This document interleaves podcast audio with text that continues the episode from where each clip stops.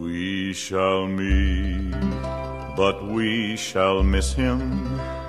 There will be one vacant chair. We shall linger to caress him while we breathe our evening prayer. When a year ago we gathered, joy was in Welcome back to the American Writers 100 Pages at a Time podcast. In each episode, I look at around 100 pages of the works of great American writers using the wonderful Library of America as my source material. In this episode, we'll be looking at the second 100 pages of Louisa May Alcott's novel Little Women. We have just started a new series in this podcast, looking I'll look at three of the novels of by Louisa May Alcott, the Little Women trilogy, starting with Little Women, then with Little Men, and then finally Jo's Boys. If you're just joining us, I encourage you to go back one episode and listen to the previous one where I introduce the novel, I talk about the author, uh, Miss Alcott, and the setting, as well as look at the first eight chapters. In the second hundred pages of Little Women, winter begins to give way to summer, spring and summer, but the March family begins to face some harsh realities about life. Uh, some of the daughters are growing up and starting to have to make starting to make big decisions about where their future will lie. Disease affects the local area and hits uh, close to home, threatening two of the girls. Word comes also that the father, Mr. March, who was serving in the Union Army as a chaplain, has been has taken ill, and requires Mrs. March to leave for Washington, leaving the girls at home with a broader network of support their aunt, um, the neighbors, the Lawrences, and others. In fact, two members of the March family find their lives at serious risk, and only one of these two will survive to the end of the novel. So these risks are very real. As I said in the previous episode, I think one of the major themes of this novel is not just it's not, you know, it's not just about growing up; it's also about growing up and facing death and the actuality of death. And death was something that people faced in, especially during the Civil War. This novel was written in 1968 or so, but it is set during the Civil War when many, if not most, American families faced death, especially in the South, but even in the North, most American families faced some risk of, of death, either through disease or other things. So, um, as I said in the last episode, the major themes of this novel are loss, family, cooperation, and individualization. And I think by the end of this second 100 pages, we'll be able to add a few new themes to this work. All of these themes that I just mentioned are revisited in this part of the novel in, in various ways. So let's just jump into it. And again, go back to listen to the first episode if you really don't know what happens in the early part of the novel. I'm just going to continue where I left off with, with chapter 9. Chapter 9 Meg Goes to Vanity Fair. Now, something we see, especially in the early, actually throughout the whole novel, is Alcott will focus on different characters. You know, usually one of the four girls in each of her chapters, and sometimes there'll be the interactions between girls, and sometimes all four will be on stage. There's actually a couple chapters here where all four are given prominent positions, but usually she's going to focus on one of the girls and you know develop her her interests and, and especially how she's going to grow up into into a woman because maturation is another important theme obviously. Even though all these characters are still girls some of them are closer to womanhood and that's more on their minds. And one of those is meg. Meg's the character who's really the closest to being being a woman. Have to worry about marriage and or perhaps a career but you know for meg it, it's marriage is what's on her mind uh, and her broader social network is going to be the conduit to that. And that's really what chapter 9 is about. Meg goes to Vanity Fair. Meg wants to visit uh, Annie Moffat. The Moffats are kind of sideline characters that exist throughout. They're they're more wealthy. They're they're well they're fairly well off. In fact, that's a common theme too in this novel. Is that because the March family has sort of been knocked down a peg due to uh, the war and due to other just misfortunes that happened before the novel began, but they still have a network and they know people who are still quite rich and quite well off. So this novel's about Meg, you know, starting to think about who she's going to marry and who might be who, who might be her suitors, but also it's about class and the anxieties of the elder March girl having to face richer acquaintances off with her humble dress. And it's a very banal thing, we might think, but for her, it's very important. So, you know, the concerns that adults have sometimes don't, you know, are seem more serious, but from a child's point of view, for a young woman's point of view, and as in Meg's case, you know, something like just how you look in front of your friends can be a very traumatic experience. So she packs for this trip and is gonna she's gonna actually go on these different dinner parties and parties and things and dancing and, and kind of interact with men. And partially this is about her courtship, her beginning to meet men that she might marry someday. She's worried that her clothing will not be adequate for the people she'll meet. She ends up borrowing some clothes from her the people she's staying with to go to parties, and she rather likes it, but she's still somewhat embarrassed by the situation. And at the end of the chapter, Meg begins to come to know rumors that she's being groomed for marriage to Laurie. Laurie's the grandson of the neighbor, Mr. Lawrence, who was born in Europe, but you know is kind of homeschooled. And he's still being homeschooled, but now by his grandpa and a tutor, Mr. Brooke. And he's a very interesting character because he's kind of put at various times as a possible suitor to all four of the March girls. And so it starts out he's might be Meg, you know, they're they're kind of paired up here in rumor more more in rumor than in reality. And then the reader wants him to be with Jo. Eventually, he marries Amy, but there's even hints that maybe Beth's his the one he could have been with. But that's various parts of the story, and we'll get to that. But at this point, it's it's kind of the rumors are that Laurie and Meg are being sort of set up by the families to be married, and she's being groomed for this marriage to him. And she talks to her mother about these rumors because she's kind of made uncomfortable by them, and she Mrs. March, her mother, tells her what she thinks about marriage and all that stuff. Marriage and family and the future and really what what are the plans? Really that's what she's approaching her mom about. Like what are your plans? Are you plotting behind my back? So, you know, basically. She says, "Yes, my dear, I have a great many plans that is. All mothers do, but mine are differ somewhat from Mrs. Moffat's, I suspect. I will tell you some of them, for the time has come when a word might set your romantic little heart, head and heart of yours outright on a very serious subject. You're very you are young, Meg, but not too young to understand me, and mother's lips are the fittest to speak at such things to girls like you. Jo, your turn will come, perhaps, so listen to my plans, and help me carry them out if they are good. I want my daughters to be beautiful, accomplished, and good, to be admired, loved, and respected, and to have happy youth, as well as to be well and wisely married, and to lead useful, pleasant lives, with as little care and sorrow to try them as God sees fit to send. To be loved and chosen by a good man the, is the best and sweetest which can happen to a woman. And I sincerely hope my girls may know this beautiful experience. It is natural to think of it, Meg, right to hope for it and wait for it, and wise to prepare for it, so that when your time comes, you may feel ready for your duties and worthy of the joy. My dear girls, I am ambitious for you, but do not have you make a dash in the world. Marry rich men merely because they're rich or have splendid houses, which are not homes, because love is wanting. Money is needful and precious thing, and when well used, a noble thing.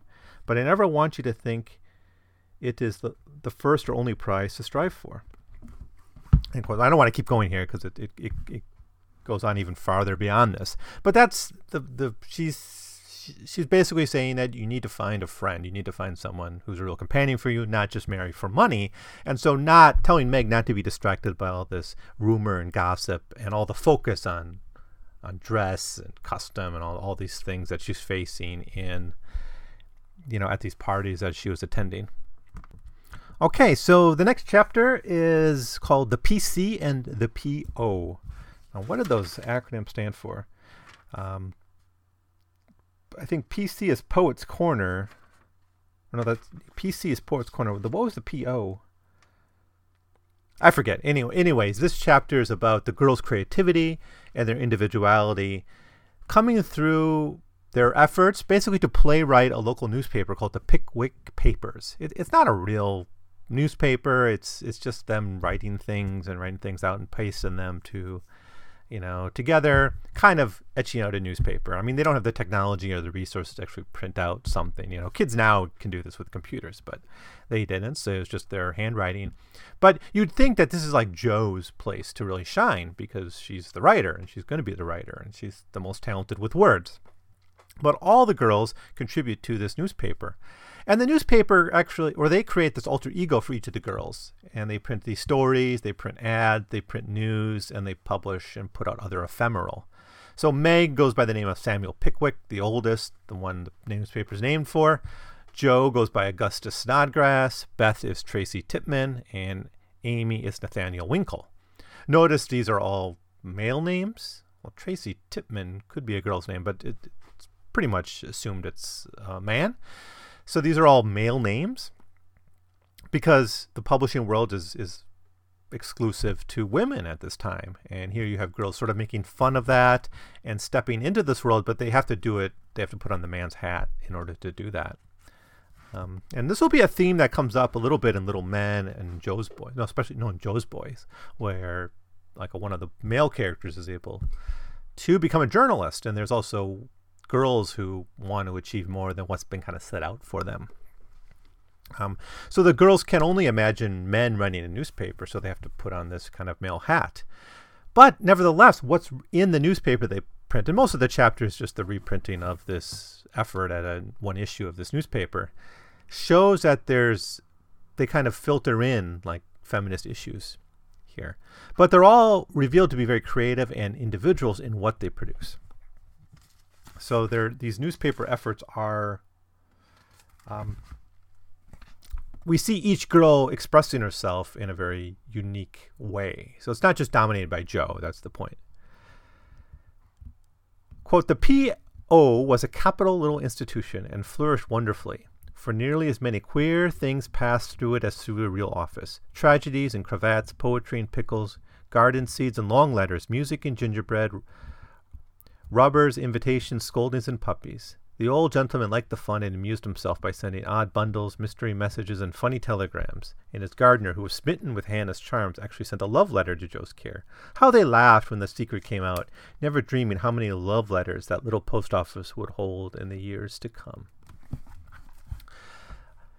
So all this chapter also shows all the girls growing up in substantial ways, or at least envisioning how they're going to grow up.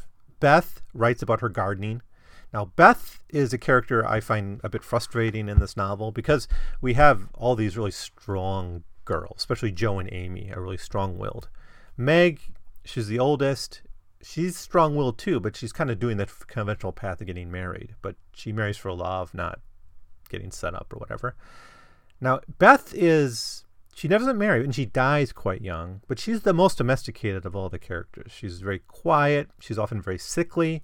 So this the image that the male the male gaze has on the American woman at this time is that she's weak, very passive, dwells in the home, maybe some artistic talent, but not really any ambitions to do anything about it. And Beth can play music, but there's never any suggestion that she's actually going to be a professional musician or something. Her music is of the home. So Beth is this most domesticated, and she's like the snapshot of the of I guess white white male America's view of what women should be like, I guess, or kind of the a grotesque caricature almost of of the ideal woman. Meg is maybe more the the picture perfect image of the ideal woman, and then Amy and Jo being the troublemakers. Uh, but by Beth being a gardener, she's she's kind of, no pun intended, cultivating that that image. Jo writes her stories and poems. Meg writes on marriage, and Amy eventually she writes a letter to the editor here, but this reveals her fondness for troublemaking. So yes, the girls in this chapter are making fun of elite pretensions in, in the way they kind of poke fun at these elite cultures and the, the, the literary cultures. But they're also pursuing their individual roles that they envision for themselves. And their advertisements that they print, of course, they're all sort of made up, but they they hide a more feminist posturing. For instance, we have a weekly meeting will held at a kitchen place to teach young ladies how to cook. Hannah Brown will be presiding or invited to attend. So that's more traditional. But we got this other one. Miss Oranthy Bluggage, the accomplished, strong minded lecturer, will deliver her famous lecture on Women and Her Position in the Pickwick Hall next Saturday afternoon after the usual performances. So there. So there's some interesting themes in here, and I think it's it's one of the moments where where Alcott's being a little more overtly feminist. Um, so next we have experiments. Now this is a really fascinating chapter about idleness, work becomes a bigger theme in the second part of of this book. You had it a little bit in the first part too, because after the Christmas break, they'll have to kind of go back to work, and they grumble about it. Right now, you know the the thing I need to deal with here is does this novel just reassert and push the work ethic? There's times where it seems it does that, and this is one of those chapters that seems to do that. But I, I think it's more complex than just saying young women, if they want to grow up right, should work hard. Um, but this is a chapter about idleness. Basically, what happens is that all four of the girls find themselves in a position to be idle, and they just feel some of them just feel a little bit lazy, and they decide to just take a week off from work and they stop doing the functions they normally do. I think it starts out that Meg doesn't have to go to work, and then others kind of follow her lead and stop doing their tasks too. Beth and Amy are being homeschooled. Jo reads to Aunt March and has other duties. The older women, Hannah and and Mrs. March, decide to go on strike too to prove a point. That is that the house. Hannah, by the way, is the the assistant, the the servant in the house. They all sort of go on strike too to prove a point. That is that the house needs a bit of work every day to function. So yes, there is a statement about the work ethic that and if everyone is completely idle, bad things will happen. But it's also undermined by the sheer pleasure that the girls find themselves in, and that's not condemned as unvaluable. The solution is not a lot of work and drudgery, but rather a bit of work properly applied, you know, doing what you need to do, shared equally among the girls. So there's this a theme here too that the work has to be shared more equitably. So it's a the work ethic here is is certainly exists, but it's a very particular type. Um, more of a egalitarian type of work ethic, I would say. She says this is her lesson, right? So, as I said last time, some of these chapters are a bit like sitcom episodes where it ends with this didactic lesson of sorts. But she says, While Hannah and I did your work, you got along pretty well, though I don't think you were very happy or amiable. So I thought, as a little lesson, I would show you what happens when everyone thinks only of herself. Don't you feel that it's pleasanter to help others to have daily duties which make leisure sweet when it comes, and to bear or forbear that home may be comfortable and lovely to us all. End quote. So it's not about the work ethic as just drudgery. It's it's it's about sharing the tasks that need to be done. Okay, next we get a, a really a rather difficult chapter in some ways. None, none of these chapters are really difficult, but one of the more complex ones thematically in terms of plot. Um, chapter 12, Camp Lawrence. In this chapter, we see the family's friendship with the Lawrences really branch out from their social network, and it, it's much more about the people around the Marches than the Marches themselves.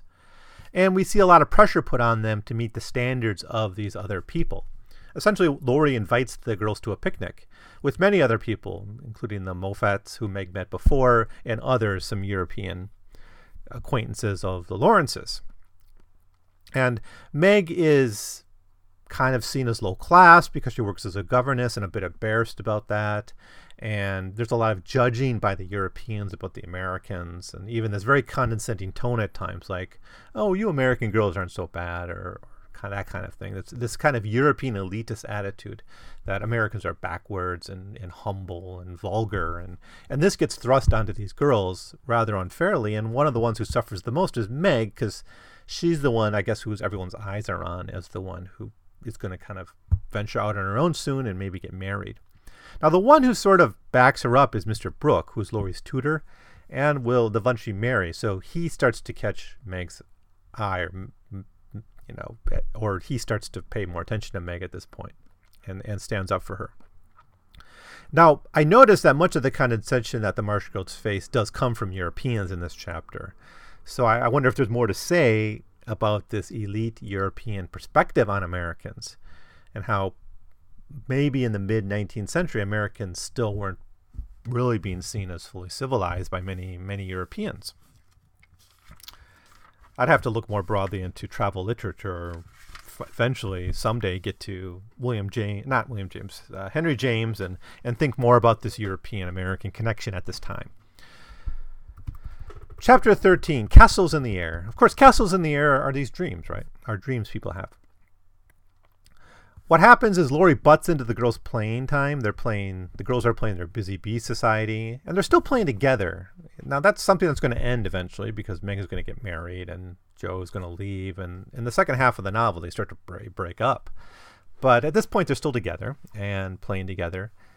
And Laurie wants to play too, and he's kind of the older boy. He's more Jo's age, right? So there's a bit of a age gap. But and it, how do I want to say this? So when kids play together, you know, it's sometimes the older kids want to do more older kid things, and they'll exclude the younger kids. But sometimes they'll play more collectively. In that case, they kind of lowest common denominator play. Like the the older kids will, will act like they're younger kids and play things they may have used to like to play, right?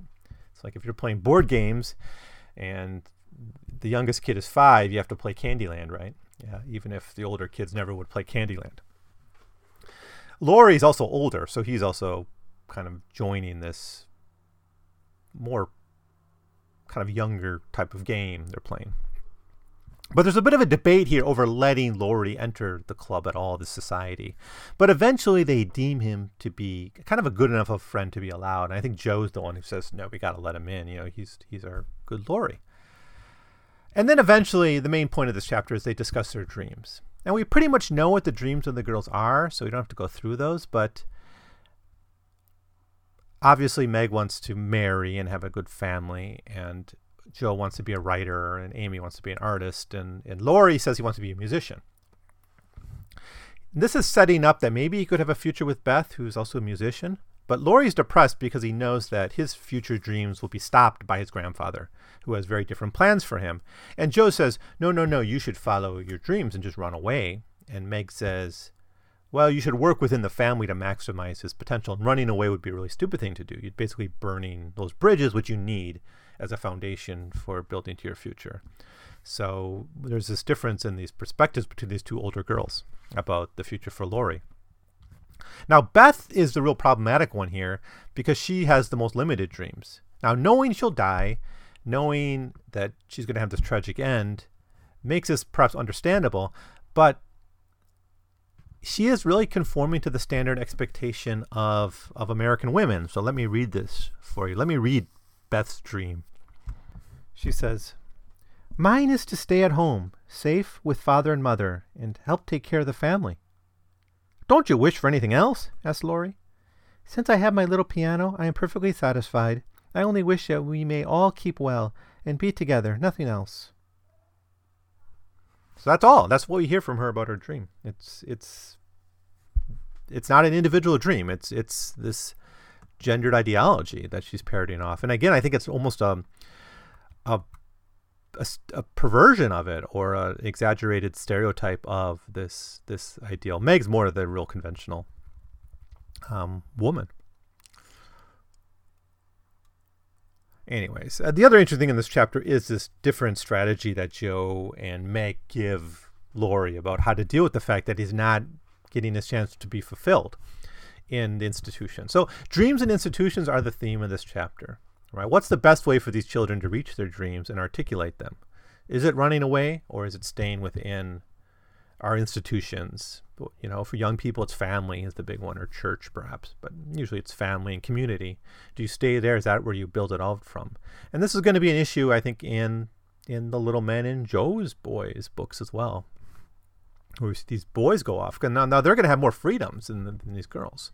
It's a little bit easier for them to, to, to venture out. But, you know, there it is. Chapter 14 Secrets. Uh, there's actually two secrets in this chapter. Um, one is the secret of Jo, who submits some of her stories to be published in a local newspaper, and she publishes them. Eventually, they are published, and they're published under her name, and she doesn't get paid for them. But she's hoping that someday she'll be get paid. So she's like, next time I'll be paid. But she just wanted to see her work in print, so she sent it off to the local newspaper. Laurie, though, the more substantial secret is that Laurie is keeping a secret that basically Mr. Brooke is falling for Meg. And the evidence of this is that he keeps a glove of hers around in his pocket at all times. And Jo has to bite her tongue around Meg about this secret. So these secrets, these two that they're both secrets Jo has. One is the secret about Mr. Brooke, and the other is about her own effort to get published. These are adult secrets, and they resemble her real progress towards her adulthood. Chapter 15 A Telegram. So, there's been a lot has happened to these girls by in the first 14 chapters. A lot we could talk about, right? But the main, if you want a, like a brutish plot, if you if you want a, a straight fun story, there isn't much to say, right? That it's just these young or the girls of different ages um, hanging out in their house during the Civil War, hoping their father doesn't get killed, going to work, being educated. Yeah, they, they interact around, but there's really no trajectory yet for a lot of these characters. It starts to change with chapter 15, where the story becomes much more plot driven and more things start to happen. So it becomes a little bit more action oriented in the plot. And te- the telegram is really where this starts. The plot really does thicken here. The telegram they get, the Marches get, reveal that Mr. March has taken ill, that he's sick. It's not really clear what it is. The tel- it's a telegram, so it's just like one line. It's like, He's sick. You got to come. Mrs. March must go to Washington D.C. with with little delay. Right? They don't have much money to travel. She's worried she's going to have to travel alone. The neighbors, though, work together to help prepare her for her journey. Laurie offers up Mr. Brooke, his tutor, as a traveling companion, which he he does. And then Jo sells her hair to pay for the trip. So I think she gets like 20 bucks or something for this, which is going to help pay for it. And you know, she didn't have that money. And this is, of course, where Amy says her famous line, you know, that's your one beauty. Jo faces this loss very stoically in public, but later on at the end of the novel, she's caught crying over her hair and she feels really bad about having lost her hair. Now, this is an important sacrifice because the loss of her hair must be a real sacrifice to matter. If Jo, you know, it really is just a tomboy who doesn't care about her hair, it wouldn't have mattered that she got it cut. So it has to be a significant sacrifice, and it's revealed at the end that it is, despite how she presented in public. And she's one of the characters who we can't really point to a big sacrifice she made for others. That's a big theme of these novels, but you know, Jo has has and sometimes been quite selfish, especially towards Amy, uh, to a few others. Now, Mr. Lawrence gives a piano to Beth. I guess all the girls gave part of their Christmas meal, breakfast to the neighbors. Um, but many of the other characters have done real sacrifices for others, but not so much Jo yet. So this is Jo's effort to really step forward and do something great for her family, um, becoming an adult and understanding the importance of the greater good, and that that greater good requires some sacrifice. Chapter 16, letters. In this one, we this chapter is just the communications between Mrs. March and the girls through letters. In fact, it's I think it's five or six six letters, I guess, from the Marches, and then Laurie sends one, and Mr. Lawrence sends one, and they all they're sent off to Mrs. March, and it's just a nice little way to revisit each of these girls in turn and get a little window into into their mentality and what they're thinking at this point in the story. So Meg is very straightforward, just telling kind of business. Jo is very flowery and very poetic. She even includes a poem in there called The Song from the Suds, kind of a poem she wrote while she was in the bathtub or something. Beth's is short enough that I can read in full so you can get an idea. It's, it's a bit hard to describe, but it's it kind of re- goes back to this theme of what Beth is in this story and is she presented just as the passive uh, American woman the ideal of the separate spheres ideology. Quote, there's only one room for me to send my there's only room for me to send my love, and some pressed pansies on the roof I have been keeping safe from the house for father to see. I read every morning, try to be good all day, and sing myself to sleep with father's tune. I can't sing Land of the Leal now, it makes me cry. Everyone is very kind, and we are happy as we can be without you. Amy wants to re- rest on the page, so I must stop. I didn't forget to cover the holders. I wind the clock and air the rooms every day. Kiss dear father on the cheeks he calls mine. Oh, do come soon to your loving little Beth.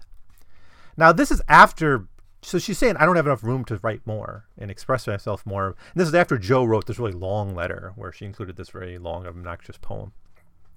Um, Amy's is fun to read because it's all misspelt and the grammar and punctuation is wrong.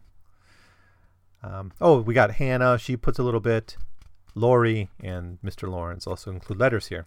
So it's just a nice way of, of kind of going around and checking on these characters and where they're at and, and what they're feeling. Chapter 17 Little Faithful. So this is a chapter about Beth. So after hearing so little from Beth in letters, we get a lot of her in chapter 17. Now the girls are a little bit lazy with mother gone, um, but one of their jobs is supposed to, they're supposed to visit the Hummels once in a while, the poor German family living nearby. Beth goes, and then the next day she goes again because none of the other girls volunteer to go. And then rather than pushing them on that, she just decides to go and be quiet about it. She just, you know, bears her burden. Now, this is a really important moment in the novel because the laziness of the other girls, especially Jo and, and Meg, and particularly Jo. I mean, Jo's the one who really take, kind of way carries the moral burden for this in the, in the novel because she's the one who could have gone. I think she was supposed to that that day.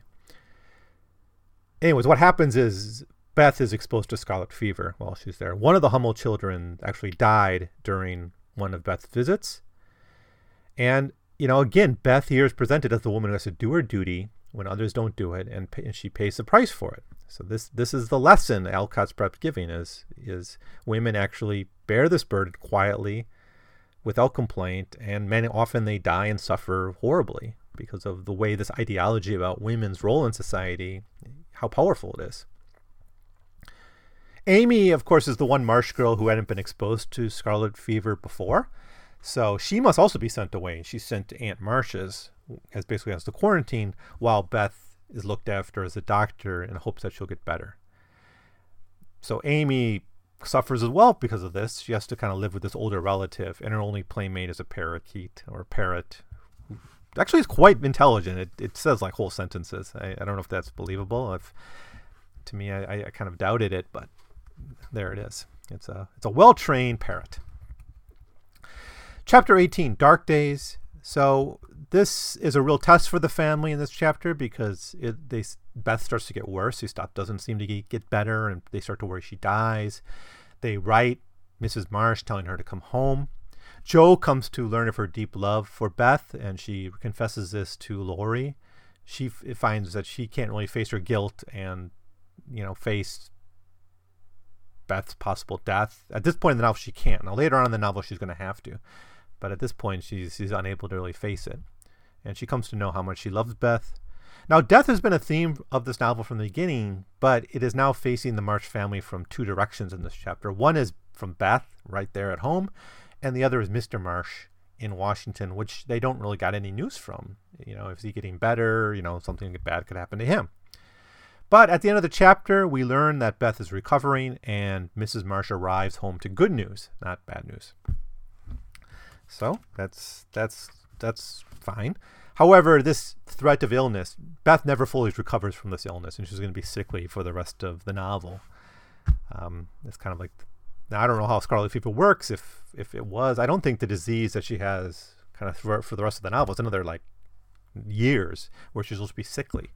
I don't know if it's revealed that this is just the carryover of the scarlet fever or some other disease, but or just her overall sick and sickliness or her constitution got weakened and she never fully recovered. But, anyways, at this point, Beth has recovered. And then chapter 19, Amy's will. So this chapter is mostly about Amy's boredom and the labor she faces. Aunt March puts her to work. She doesn't really like doing that. And she doesn't really have much company. Her company is really the servant of the house, Esther. And she talks to Amy about religion and prayer, and she gets a slightly different point of view about religion from Esther, who's a, a Catholic. So she, you know, the March family is Protestant. They're quite religious, but you know, Esther provided a kind of a, a, window into religious diversity for Amy, something she she didn't really realize existed. And they talk about prayer and things like that, and how she prays. Amy, though, begins to think about her own possible death, and she eventually she writes up a will in which, in case she dies, and she gets Laurie to actually witness the will, and it's a nice little moment, and it's kind of cute. But Amy here is revealing an awareness that she might die, but also she's willing to give up some of her toys and her gifts and her possessions to each of her sisters. And she shows her awareness and her sensitivity to what they like what they desire and what's of interest to them. So it's a very very sweet moment um, where this character who's kind of a troublemaker and a bit rambunctious and at times presented as a bit too free you know shows her capacity to sacrifice for for others. So that's all i'll talk about uh, in this episode. Um, I am going to do five episodes on Little Women, but it's in two parts. So the next episode, I'm going to kind of have to bridge part one and part two, but that'll be fine. Uh, but most of what happens in part one is kind of already done. There, there's going to be the return of Mr. March, but there's not much. Mostly, I think we can spend the next episode building up what happens in the second half of the novel. Um, but what are some of the themes here? Uh, some of the themes I've already talked about are, are still here, but the importance of generosity, the threat of death, individualization of, especially through these different girls. But we have some new themes brought up here and expressed more directly, such as work and idleness. You know, what is the value of work and what is its purpose, and and what is the right balance between work and idleness and play and community these are all tensions in this part of the novel for these girls, and they have to learn how to balance them. And then I think another interesting thing going on here is the importance of female female relations and how this transitions to the, like, the female male relations. You start the novel, it's all the girls, and there's the man is not even there, right? Dad's gone. You get a letter from him, but that's it. And all the interactions are between girls, and yeah, you have Laurie, but he's kind of on the side. And this is, in this part of the novel, beginning to transition to more and more female male relations. You see where the girls allow Laurie to come into their club. All right, what are some of the other relations? Well, so Meg in relationship with Mr. Brooke begins to develop. Jo is developing this friendship with Laurie. You have Mrs. March returning to her husband. In all these ways, we see the male female relationship becomes more pronounced in this part of the novel, and it will continue to work that way until by the end of the novel, the girls are, I won't say alienated from each other, but you know, the women have all gone their own way, and men are going to be a big part of their lives from the future on. And that exclusively female environment that they grew up in, you know, proves to be a temporary thing. So that does it for this part of Little Women. Um, please uh, let me know what you think. If you have any comments on Little Women, what was your experience reading this novel? I, I would love to hear about your your thoughts about it. Um, but if not, that's okay. Just join me next time when I will look at the the third hundred pages of Little Women, which will finish up part one and, and begin part two, where these little women really do become full blown women in the second part of the novel. So a lot more. It's a lot more plot driven in the second half, and for you know, for me, it's a lot more fun. But you know, you kind of lose that kind of quaintness and episodic nature of the early part of the the story. But anyways, it's still good stuff. So thank you so much for listening, and I will see you next time. But a golden cord is severed, and our hopes in ruin lie. We shall meet, but we shall miss him. There will be one vacant chair we shall linger too